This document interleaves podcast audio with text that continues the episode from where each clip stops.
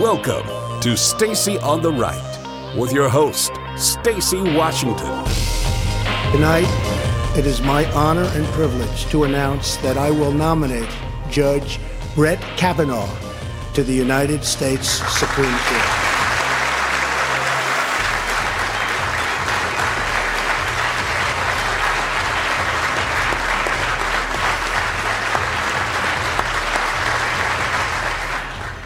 I know the people in this room very well. They do not stand and give applause like that very often, so they have some respect.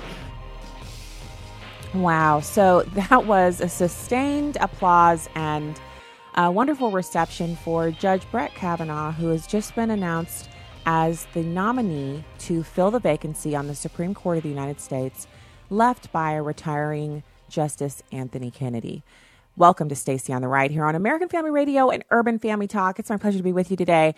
Uh, it's a it's a momentous day in our country and for uh, jurisprudence and for um, upholding of the Constitution. I've already seen some stories out there that are are not as uh, complimentary, if you will, but that doesn't mean we can't still plunge forward uh, with excitement about the possibilities and prayerfully upholding the president and our leadership in this country, uh, upholding them and, and asking for wisdom, asking for wisdom for them and for those in the Senate who have to provide advice and consent, and to people around the country who are. Uh, in a many different camps, many different camps. Uh, some people upset, some people exuberant, some people uh, really upset because they don't think he's the best one out of the 25. So we're going to delve into all of that today on the program. We're going to talk about how it's Kavanaugh for SCOTUS and the left is still going wild. And we're going to have a discussion about prayer resources because I've discovered a few things and there are things, some of them that I already knew, but grouped together, they make a really wonderful uh, kind of, it's like a little basket of awesome for those of us who are trying to grow in our prayer lives. So we're going to talk about that as well. Uh, so you just heard the president talking about nominating Brett Kavanaugh to the Supreme Court. He goes on a little bit to talk about um, the qualifications, and uh, he sung the praises of uh, Judge Kavanaugh's wife and his two daughters, and and it was a really nice. Um, kind of, it was kind of like a softer moment, if you will, because usually uh, especially of late with the immigration story dominating the news cycle. It's been a lot of negativity towards the president and about the president. So it was just like a nice moment uh, watching that announcement on C SPAN last night. What's even more interesting was listening to uh, Brett Kavanaugh speak for the first time. Now, I know for others who watch, you know, law clips and things like that, they probably have heard Judge Kavanaugh before. They might remember him from the Ken Starr investigation, where he didn't do much speaking, but he was on that team that helped draft the impeachment uh, articles, the report that resulted in the impeachment of President uh, then Clinton. And so it's interesting because that, when you think about that, it seems like it's lifetimes ago that Bill Clinton was the president and he was impeached for lying to Congress, not for the acts that he did, uh, you know, extramarital affair and all of that. And so here he is talking about keeping an open mind in every case. It's uh, Justice Kavanaugh. Mr. President, I am grateful to you, and I'm humbled by your confidence in me. Thank you.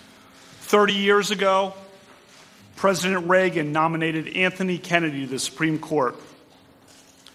The framers established that the Constitution is designed to secure the blessings of liberty. Justice Kennedy devoted his career to securing liberty. I am deeply honored to be nominated to fill his seat on the Supreme Court.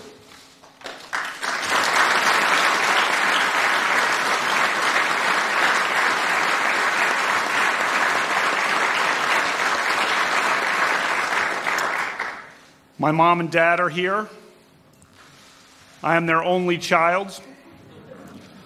When people ask what it's like to be an only child, I say, it depends on who your parents are. I was lucky. My mom was a teacher. In the 1960s and 70s, she taught history at two largely African American public high schools in Washington, D.C. McKinley Tech and H.D. Woodson. Her example taught me the importance of equality for all Americans. My mom was a trailblazer. When I was 10, she went to law school and became a prosecutor. My introduction to law came at our dinner table when she practiced her closing arguments. Her trademark line was use your common sense. What rings true? What rings false? That's good advice for a juror and for a son. So that to me was a really special moment in the proceedings last night when when he took the microphone I thought he might talk about the law or he might talk about his wife and children. And I'm I'm you know there there were other moments but to me that one stood out.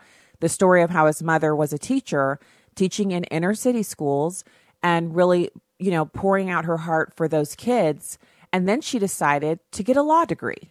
And so that's kind of an interesting pathway to judgeship where she then adjudicated cases uh, interesting that she would practice her arguments at the table to her family and that he was an only child. So those are things that I thought were really important for him to share and give us a peek into um, his historical background. But what most people are interested in uh, are some of the facts about him as it pertains to issues that I specifically I care about deeply: religion, life, conscience. And there's already some articles up, and we'll we'll do both. I'm I'm not going to be. Uh, we put out a press release, release from Project 21 where we talked about our first top line reactions to the announcement that it's Judge Brett Kavanaugh. And that's wonderful. But now we have to kind of delve into his historical background. And CNS News is coming out swinging with some uh, kind of criticism about some of his rulings. So we'll get into that. But I first want to go over uh, some information that was sent over by the White House. And it's some just, just, uh, it's a way for us to kind of open into their reasoning, their methodology for selecting him to be the nominee. So Judge Kavanaugh uh, has defended in his 300 court opinions um, that he's authored Americans' right to practice their faith without government intrusion, respecting the government's interests in protecting life and not facilitating abortion. And he's a devoted Christian who lives his faith through his dedication to public service. He has refused to banish religion in the public square in a number of cases, including Newdow versus Roberts, in which he upheld opening prayer and invocation of God at government ceremonies. He suggested that stripping government ceremonies of any references to God or religious expression would, in effect, establish atheism. I have to applaud him for that for for and, and, not just taking that position but putting it into an, an, opinion where it could become precedent where others could read it and consider and turn over in their mind the implications of what we've already allowed to happen in this country which is the removal of god from public life. Uh, so very important that he has that under his belt. At argument in archdiocese of washington v. Wmata he called DC Metro's ban on religious advertising, including Christmas ads, pure discrimination and odious to the First Amendment. The Washington Post called his question uh, questioning unrelenting. That case remains pending, so we don't know what the actual uh, finality on that will be. Well, I'll definitely try to keep up with that and, and update you as uh, as it moves through. In upholding conscience rights, Judge Kavanaugh in Priests for Life versus HHS voted to block the Obama administration from forcing religious entities to violate their consciences and be complicit in providing contraceptive and abortifacient coverage to their employees. He argued that it is crystal clear that when the government forces someone to take an action contrary to his or her sincere religious belief, the government has substantially burdened the individual's exercise of religion. Hear, hear to that. He also backs the government's interest in protecting the unborn while respecting precedent and this is where the rubber meets the road because he is one that they feel um, a couple of the different. So a couple of the, the senators, Murkowski and uh, Collins, or the, the two pro abortion senators who are also Republicans, those two are going to be the, the kind of the, if you call them swing votes or deciding factors we can count on a couple of red state Democrats to peel away because they want to keep their seats. We have to be kind of worried about those two. And I believe that's why the president chose uh, Judge Kavanaugh, because we're looking at someone who is actually going to be able to say that he respects precedent. I already heard uh, some of the precursor to this. So last night before the announcement, I tuned into C SPAN about a half an hour early. And they had different senators taking the podium and addressing the body uh, about this SCOTUS nomination. And a few of them made a point to delineate that someone's opinions on a precedent from decades before or even a few years before could change.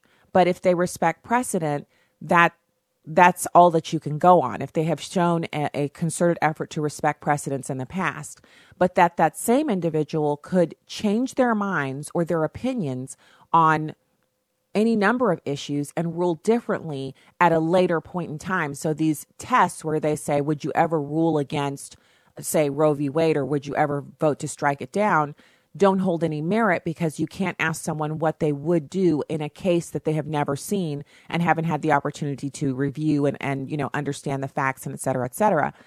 I think that's pretty interesting. In my mind, that tells me that while he may have respected precedent in the past and still does, it's on a case by case basis.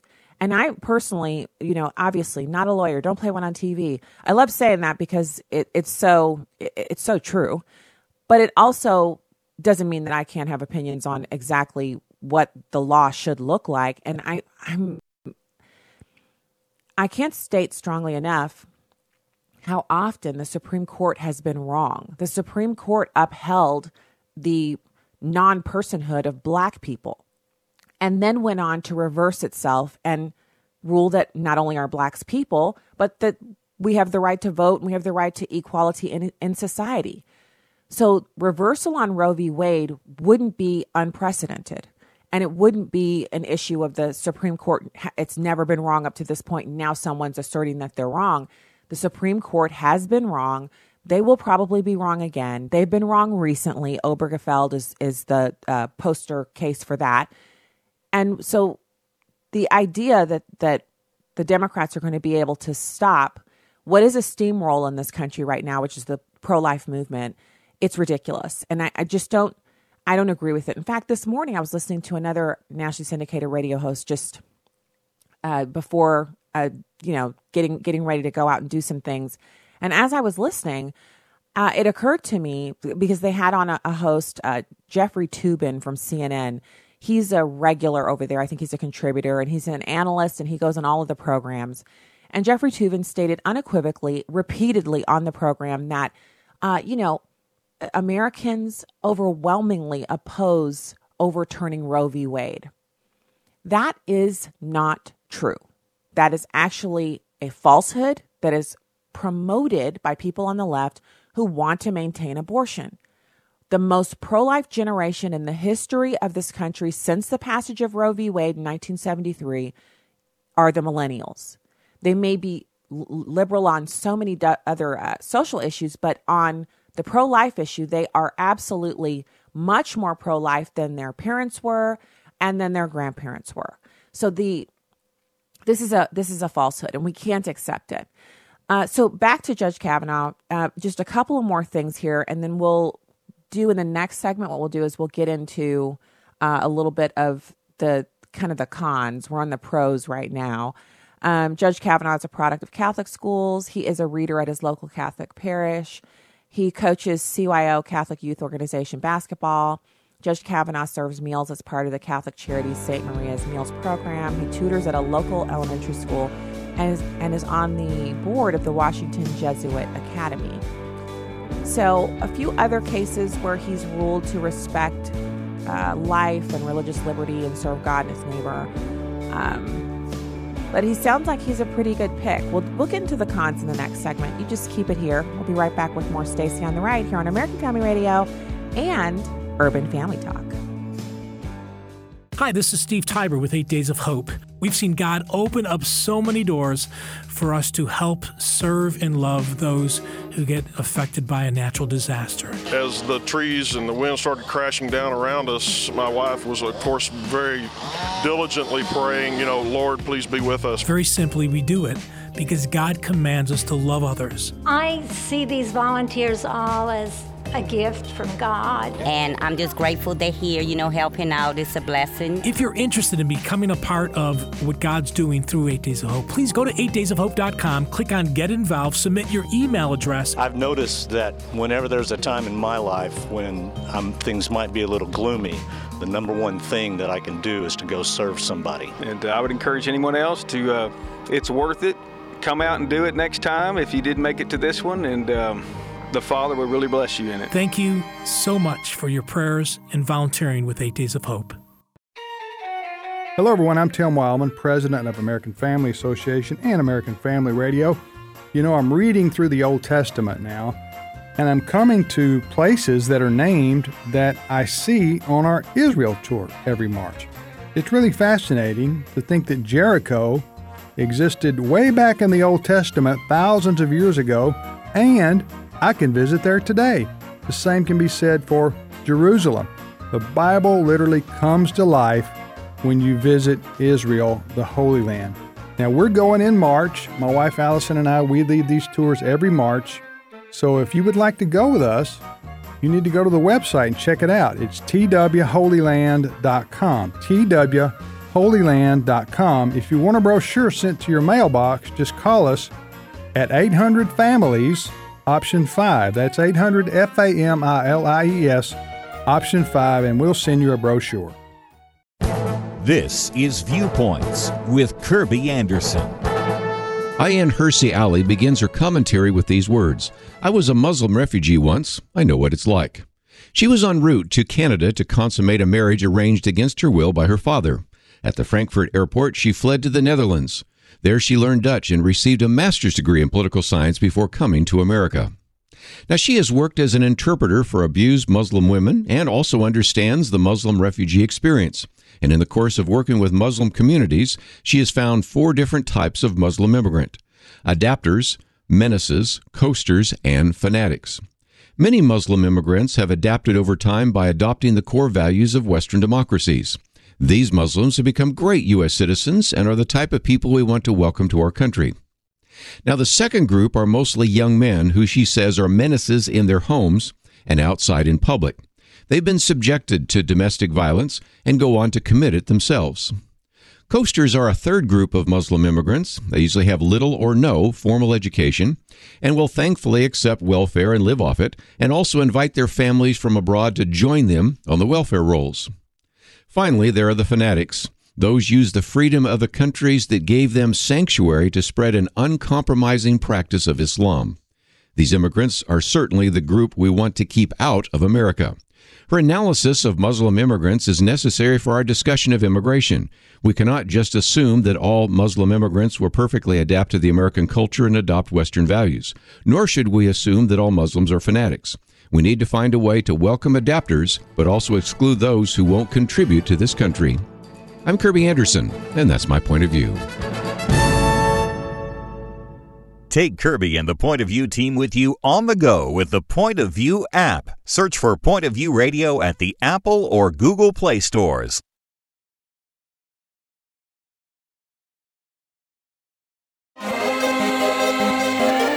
Welcome back to Stacy on the Right. Sexist. A disaster for women. Totally unacceptable. These are just a few of the ad hominem attacks the far left special interest groups hurled at a federal circuit court judge whom a Republican president nominated to the Supreme Court. The name of the federal judge? Anthony Kennedy. After President Reagan nominated then Judge Kennedy to the court in 1987, these far left special interest groups impinged his character. They cooked up apocalyptic warnings about all the terrible things, terrible things that would happen to Americans if he were confirmed to the court. Of course, the American people didn't buy it, and a majority of senators saw through the hyperbole and hysteria and confirmed that qualified nominee. And believe it or not, Mr. President, the sky didn't fall didn't fall. But decades later, our Democratic colleagues still haven't tired of crying wolf whenever a Republican president nominates anyone, anyone, to the Supreme Court. We've seen the same movie time after time after time.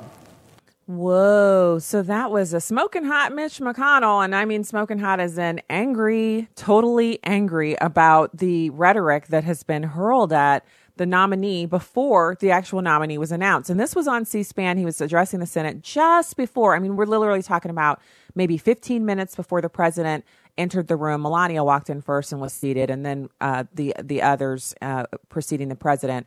And he took the podium and he began to speak about who he planned to announce and the process.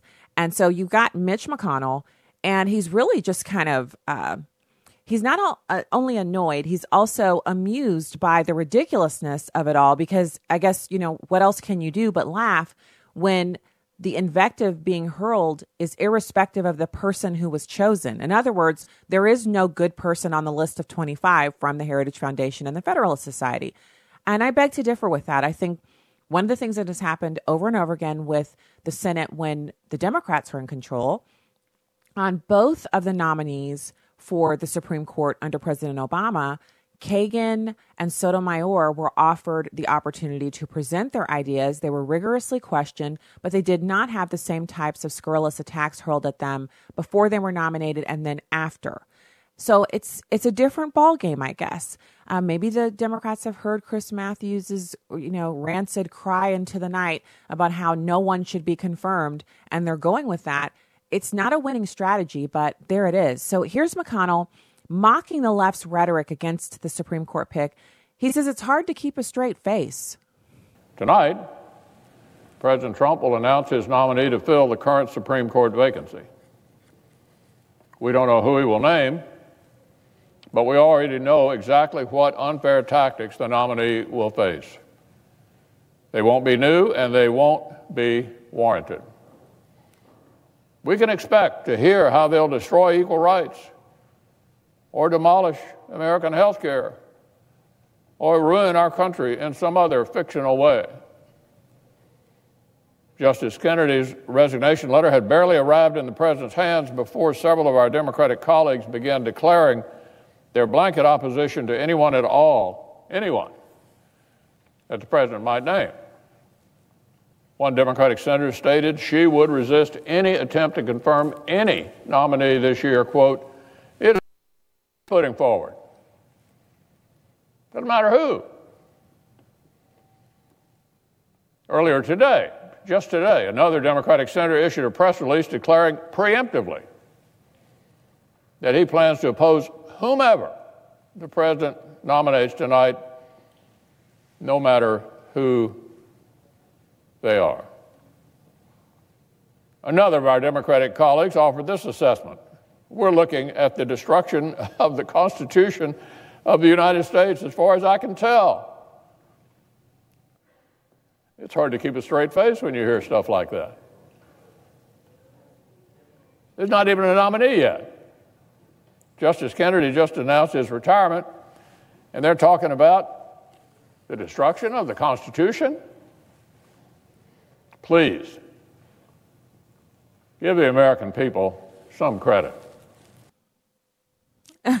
so he rarely gets that um, saucy, if you will. Uh, he's really kind of a laid back individual, but he was mixing it up there pretty hard. And um, it, it's it's it's the truth. It's hard to take this rhetoric seriously. Now, what I can take seriously is some opposition that has come out immediately to the uh, you know announcement that Judge Brett Kavanaugh is the nominee for the Supreme Court vacancy. And one of the most urgent to consider requests comes from American Family Association. Um, the action alert from AFA is concerning Judge Brett Kavanaugh's written opinions on uh, a number of issues that demonstrate a deficiency in constitutional judicial philosophy of a limited judiciary. Some of the decisions have been favorable, but several of the opinions about those decisions contain problematic language. Now, what I'm doing here is, as I just shared, I shared some of the top line items that were positive about Judge Brett Kavanaugh, and now I'm sharing some of the opposition to him being the nominee.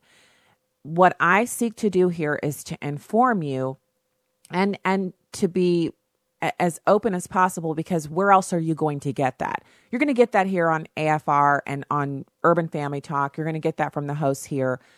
A lot of the media are painting the entire process as something demonic straight out of, you know, a, a Hitchcock horror movie. And then you're going to have others who are going to present only the flowery language.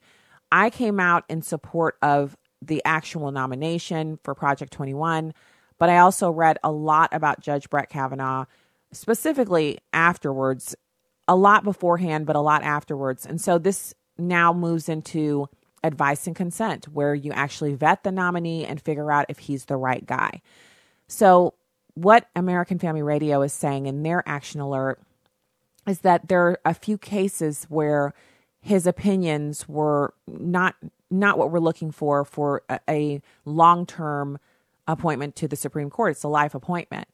So this is uh, the case that they're speaking about is Priests for Life. As a result of Obamacare, faith based organization Priests for Life and others argue that the government could not compel or force them to provide contraception and abortion causing drugs for their employees. Judge Kavanaugh unnecessarily conceded in his opinion that the government has a compelling interest to force religious organizations to provide contraceptions and abortifacients for employees um, the concession created a dangerous precedent. There are also concerns with his opinion related to the illegal alien female minor, expecting who she crossed the border illegally at the age of 17. She was pregnant, and then she wanted an abortion. In his writings, he basically gave the same kind of constitutional right that was established by Roe v. Wade for citizens to have an abortion to people who are not citizens of this country. And that's very problematic. He additionally provided, and it's been argued that he provided, the roadmap to uphold the Obama administration's healthcare overreach at the Supreme Court. Judge Kavanaugh is said to have provided the legal argument for Chief Justice Roberts to save Obamacare by calling them the uh, mandatory insurance attacks. Wow. So these are these are not these are not pluses. This does not you know sweeten the pot here. Judge Kavanaugh's reasoning on religious liberty, Obamacare, and issues concerning life have proven to be a major concern. And for these reasons and more, AFA urges listeners to contact their senators to firmly oppose the nomination. Um, so that's tough. That's that's but that's straight from American Family Radio and we need to be informed. We need to read more. We need to understand exactly what all of this is about. Um, so that takes me over to CNS News. Now, I love reading articles over at CNS News. They have a fantastic staff of, of reporters and writers over there. And they often not only break news, but provide the deep background that's needed for a number of things that, you know, we would want to um, uh, be informed about. And so this is no different. They have a lengthy piece, which what I'll do is I'll just give you the top lines here about Judge Brett Kavanaugh, who was appointed to the U.S. Court of Appeals for the D.C. Circuit Court by George W. Bush, he actually declined to rule against Obamacare's individual mandate when it came before his court in 2011 and argued that the case could not be decided by a federal court until at least 2015 because of the Anti Injunction Act. Now, the entire Supreme Court, including Justice Antonin Scalia, Samuel Alito, and Clarence Thomas, would later join in opinions that um, in the Obamacare case that rejected the argument Kavanaugh embraced that the Anti Injunction Act prevented a pre 2015 ruling on the mandate. Kavanaugh insisted at the beginning of his 2011 appeals court opinion that he was not deciding the merits of Obamacare's individual mandate, but that he did offer a suggestion towards the end of his opinion for how Congress could fix what he called the mandate's alleged constitutional shortcoming and make it clearly constitutional in his view under the taxing clause. So he used an excerpt uh, in from an opinion in Seven Sky versus Holder, arguing that what he perceived to be the only potential constitutional shortcoming in Obamacare's individual mandate was relatively slight. So this is not. I'm just hey, you know, we're going over all of the information here. I can't get behind that. If he was willing to provide a roadmap to make sure that Obamacare was constitutional, what else might he be willing to stretch or mold or kind of create in order to make something that's slightly unconstitutional constitutional? It is not his job as a judge to create mechanisms mechanisms by which things that are unconstitutional can be made constitutional. So, you know, that's a definite blow against him in my opinion. Part of the the the craziness about the way this process works out is that you have these so-called front runners. And so you start reading up about the front runners and then some front runners drop out and others jump in. And this is where the American public gets left behind because you don't have anyone eh, on CNN or MSNBC or the major news organizations talking about the merits of these individual justice justices and their potential. They're talking about how they don't like this about them, they don't like that about them. They seem to be obsessed with how many children Amy Coney Barrett had. One thing that's interesting about this is that he didn't choose her and she she did not have these deficiencies. She didn't have as many written opinions under her belt, true, but she didn't have the deficiencies that are clearly evident here with um, Judge Kavanaugh. So it's interesting to see this article up. Um, that's that's that's not good, not good at all. Um, I also saw a kind of a matrix that was created by one of the think tanks on how conservative some of the justices are, and uh, it was like a continuum of conservatism, if you will, where I guess they were trying to show, look, you've got this one, you've got that one, um, and here's the most conservative. And in their estimation, the most conservative justice on the court is Clarence Thomas. In their estimation, the most liberal, well, who cares who the most liberal were? There were two liberal ones. And they put um, Justice Kagan kind of in the middle of the continuum, moving towards moderation, which is at the halfway point, and then above that, going up is is moving towards conservatism. They put Justice Kavanaugh right underneath um, Justice Clarence, Clarence Thomas, meaning that he's more conservative than Justice Roberts. But if you look at that Obamacare opinion, I'm not so sure. Like, is that is that accurate? Does that sound accurate if he's finding and creating mechanisms by which to make Obamacare's individual mandate constitutional how can he be more conservative than Justice Roberts um, and even Justice Gorsuch? Justice Gorsuch was not the most conservative. Um, he wasn't even the second most conservative. So we'll see how that pans out. We've we've we have time. The good news is nothing is finalized yet. If the Senate was to decide not to confirm Justice Kavanaugh, or if they were to make it clear that they weren't going to confirm him, uh, that would be kind of groundbreaking and it would be pretty upsetting for the president and his team, I think. But it would be instructive because it would mean that many of the concerns that um, that people have about the the process and the Senate not being conservative enough, the Republicans in the Senate, that those concerns would be unwarranted. I think there's a lot of pressure on them to confirm whoever he chooses. Um, but I, again, the wrong nominee provides an opportunity for not just schisms within the actual uh, conference, but with the American people. It's a distraction where the, not only are you listening to the Democrats wailing about how horrible this person is, but then you have people on the right wailing about it. So I found that that graphic. It's so they have the little bubble next to each of the nominees who was nominated by uh, either a GOP president or a Democrat. So Trump's nominee is Kavanaugh. He's up at the very top, right under Justice Thomas, who was nominated by a Republican. You have Gorsuch, which was the first Trump nominee. He's the next on the continuum. So it's Thomas, Kavanaugh, who's a nominee, and then Gorsuch. And then under Gorsuch, meaning he's more liberal, is Alito. More liberal than Alito is Roberts. And then you have Kennedy, who was nominated to the court by a Republican, but is below the zero line, meaning he's on the liberal end. Then you have Breyer and Kagan right next to each other, halfway down the liberal scale. And at the very bottom, you have Sotomayor and Ginsburg, who are the most liberal. It's an interesting diagram. Um, I, I, I guess in my mind, we have this track record as Republicans of nominating people who end up not being conservative. They end up not being the people that we hoped they would be. The Democrats don't have that problem. The people that they nominate are always reliably liberal and ridiculously so. All right, head over to stacyontheright.com, hit the subscribe button. I'm Stacy on the Right on Twitter and Instagram as well. You can go to Urban Family Talk and sign up for our conference, which is the Marriage and Family Conference, August 17th and 18th. I'm going to be there. So many other hosts are going to be there. We're going to have a wonderful time. We want to see you there too. Get on there and register. Meet us in Tupelo. We'll be back with more right after these messages.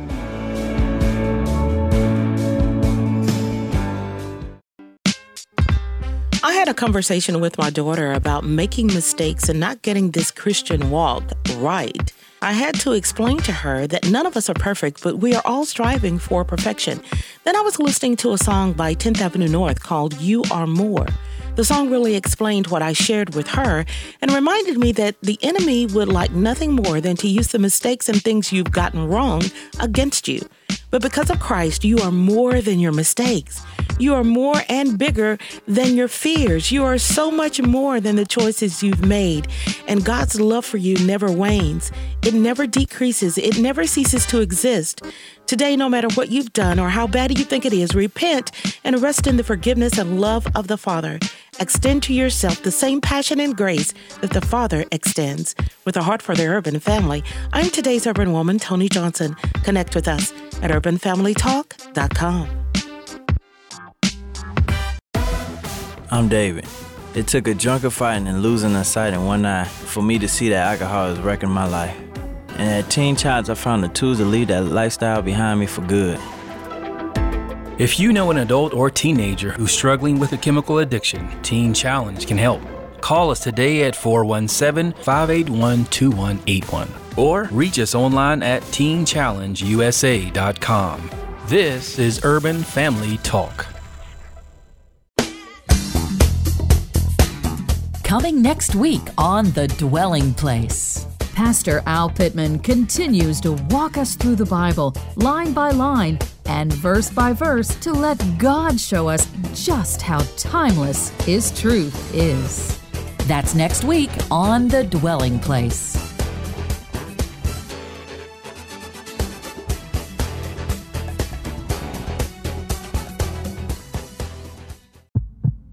I'm not so certain we have as much time as many of us think.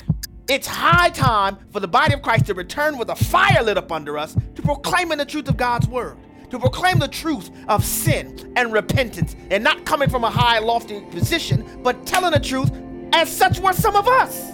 We have to do that. We have to. But what happens is, and I, I call this first world problem, uh, we have this epidemic of churchianity in America, to where we are far more accepting and far more willing to embrace the trappings of church life, even if they're void of the presence and power and fire of Christ.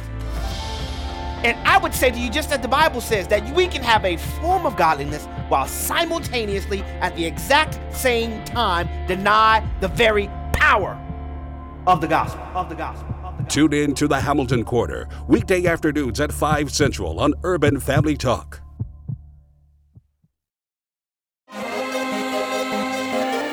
Welcome back to Stacy on the Right. Various questions against the politics of the game here is playing. It is a game he's setting up here by doing this. So the politics are really clear. You have to be able to um, get to a majority of votes against the nominee, and the only way you're going to get to that 51. is if you peel off if you peel off the Republican senators who declined wisely, I think, the White House's nomination tonight. I will be stunned if it's one of the two folks, Kavanaugh or um, Hardiman, if they end up voting against them. If that is true, why would Democrats um, in uh, those red states sort of go on the suicide, political suicide mission. Why would um, Chuck Schumer, the leader, want them to go on the suicide mission? Pay attention you to your prospects. I'll give you a reason. Pay attention to your prospects for Ocasio um, Cortez.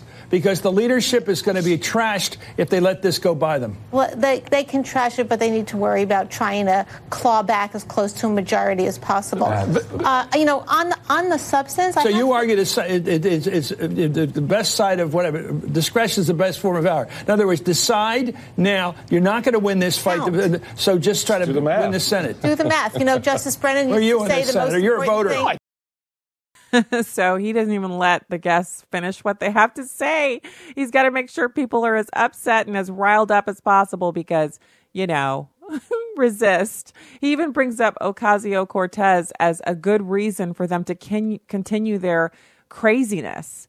I, I tell you what, Chris Matthews is he's something else. He's he's really he's an example of someone who is just he's gone a bit too far just it's just too much. Welcome back to the program. Stacy Washington, host of Stacy on the Right here on American Family Radio and Urban Family Talk.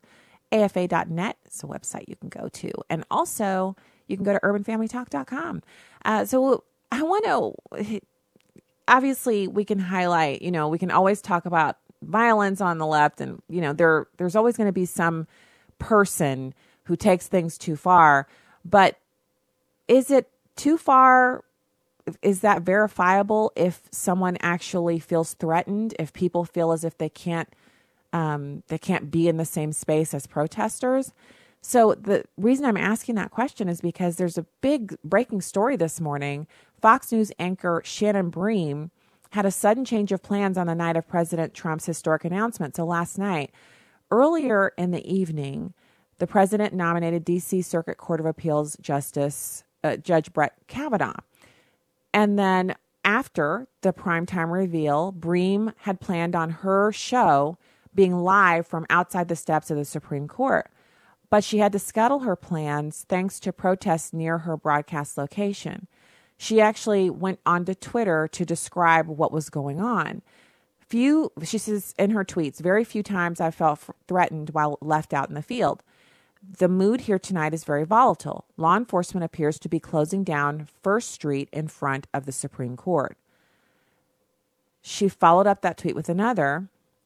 She said, literally had to bail on our live show from the Supreme Court, moving the show back to the safety of the studio. See y'all at 11 p.m. Now, her show uh, airs at 11 p.m. Eastern on Fox. And if you've seen any of the stand ups, what they're like, it's not like it's cordoned off or there's like a safety area. It's just the host, the cameraman, somebody with a boom. Uh, there might be a makeup person there as well, and they're they're doing uh, what they're doing is uh, they're out there basically with their back to the crowd, and there's nothing there's nothing wrong with that. Like so if you're a reporter, if you're a TV host, if you're a broadcaster, that's what they're used to doing. So that's not scary or volatile. It's just something that you're aware of because people like to walk by and make a uh, make a face. They like to wave. Sometimes they like to hold up a sign or say "Hi, mom." But the Ferguson protests here in, in the St. Louis area, I think, were kind of a turning point for modern protesters to feel as if that kind of invisible bubble around a reporter who has a camera that doing a live broadcast that they could kind of bump into that. And uh, I, I just, I think one of the things that is so bothersome about that is when again we go back to norms and and we've discussed it on the show and I think it's something that needs to be a continuing thread for us here when we change established norms it kind of unleashes a sense of freedom for people to venture into territory that was once unthinkable. And so, in some ways, destroying norms can be great. Uh, you know, look at some of the strides that have been made in medicine and science, and even in uh, our workplaces across the country when we've kind of blown through norms that were restrictive or or were preventing people from being creative.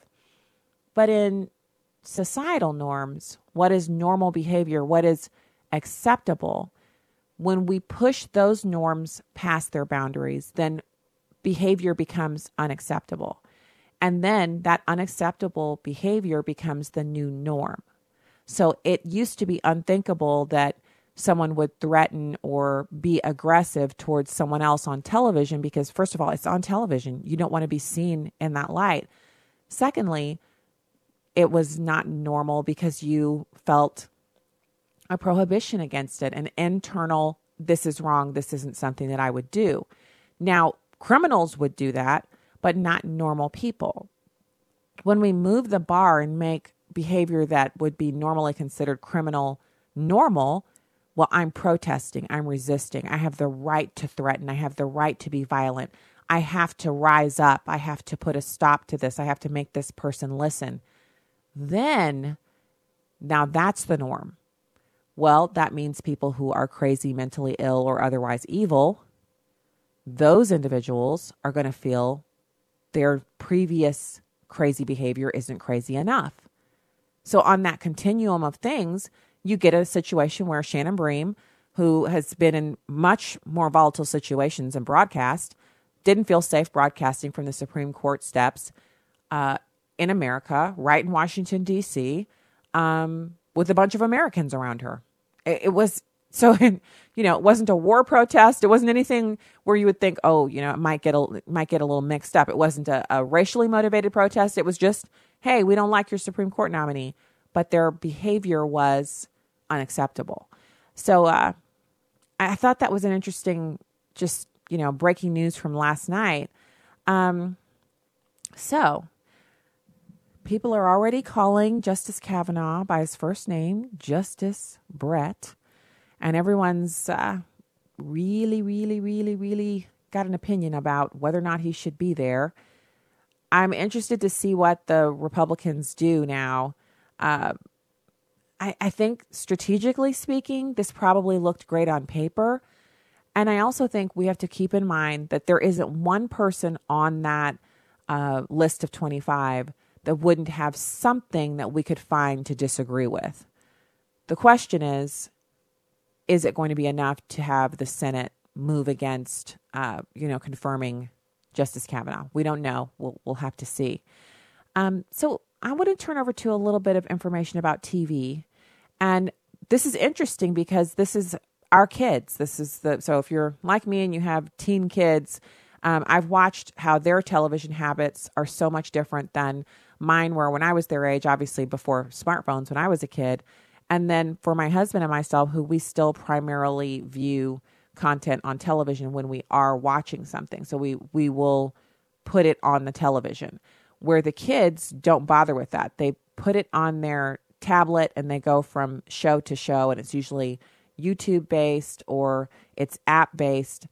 And that switch is not just something that's happening at Chez Washington, it's happening all over the country where young people don't feel the need to go to a place where a large television is sitting and watch TV in that room, in that space, wherever the television is located. They feel, rightly so, with their apps and things, that they have televisions in their pockets in the form of their phones. So this story is uh, about the Power season five debut viewership. Apparently, there's an app called Starz, and the Starz app is peeling off viewership from steady TV. So you've got uh, the season five premiere of Power surging on smaller screens much more than before. So it's uh, uh, it's a television show in which Curtis 50 Cent Jackson uh, is the star. It's a drama.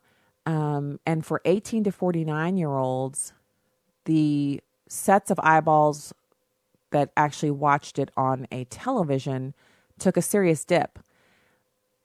Viewership on this app actually increased exponentially. Um, in fact, they took a 25% hit from the debut in 2017 on screens, on regular television screens. Um, but the Starz app, the Starz app for television, which you so you watch the shows on your phone via this app, had 2.8 million streams. Uh, wow, 2.8 million streams. That's that's huge. Um, and so the, it looks like the app growth continued from the July 1st season 5 opener well into the July 4th holiday and beyond last week with 84% more customer ads than were experienced in 2017. So uh, it looks like it's not just cord cutting as far as cable is concerned, it's that younger people just don't feel the need to watch television on screens any larger than their phones, tablets, uh, and and laptops, anything they can get an app onto. This is going to be a game changer for the way that the next generation that is coming up, especially the ones who they they really don't remember. A lot of kids growing up now are familiar with DVRs, obviously, because they still have a lot of those in homes, especially through cable. Um, but a, a lot of families, especially those who don't have traditional telephone lines, are also going to be a part of this kind of revolutionary movement that really isn't connected to. It's like you you can watch a TV show while you're in a waiting room uh, at the doctor's office. You you don't have to be at your television at 7 p.m. when the show comes on, and that's what this continued growth in viewers over the July 4th weekend proves. That people didn't feel like it was appointment viewing. They didn't show up for the premiere and watch it on the app because they knew when I need to watch this, when I have time and prefer to watch it, I can watch it on the app. And so over the course of the July 4th week and weekend, they then watch the premiere at their own leisure. So appointment television viewing is quickly going the way of, uh, you know, uh, regular landlines. It's fascinating. And uh, I, I think we'll see even more it's those television networks that capitalize on apps and putting their programming on the apps first instead of the 24 hour delay that currently is the norm. They're going to be the ones to see uh, loyal viewers come online and really be tied to their app for their television viewing. I'm just predicting that straight off the bat. So there's uh, also, big news in the homeownership front, and I thought this was pretty fascinating because if you if you own a home, one of the things that you like to do is you know er, periodically every couple years I I look at the housing market and I'm like, oh, I wonder what the per square foot price of housing is in our zip code, in our you know the specific part of the county that we live in, and it's always neat to see that number going up.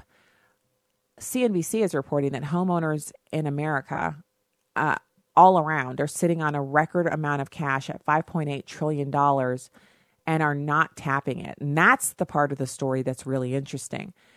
The collective amount of so called tappable equity, which is the appraised value of a home minus the 20% most lenders require borrowers to keep as a safety net, grew by 7% in the first quarter of this year compared with the previous quarter, according to Black Knight, a mortgage software and analytics company. So that's the largest single quarter growth since the company started tracking that stuff in 2005.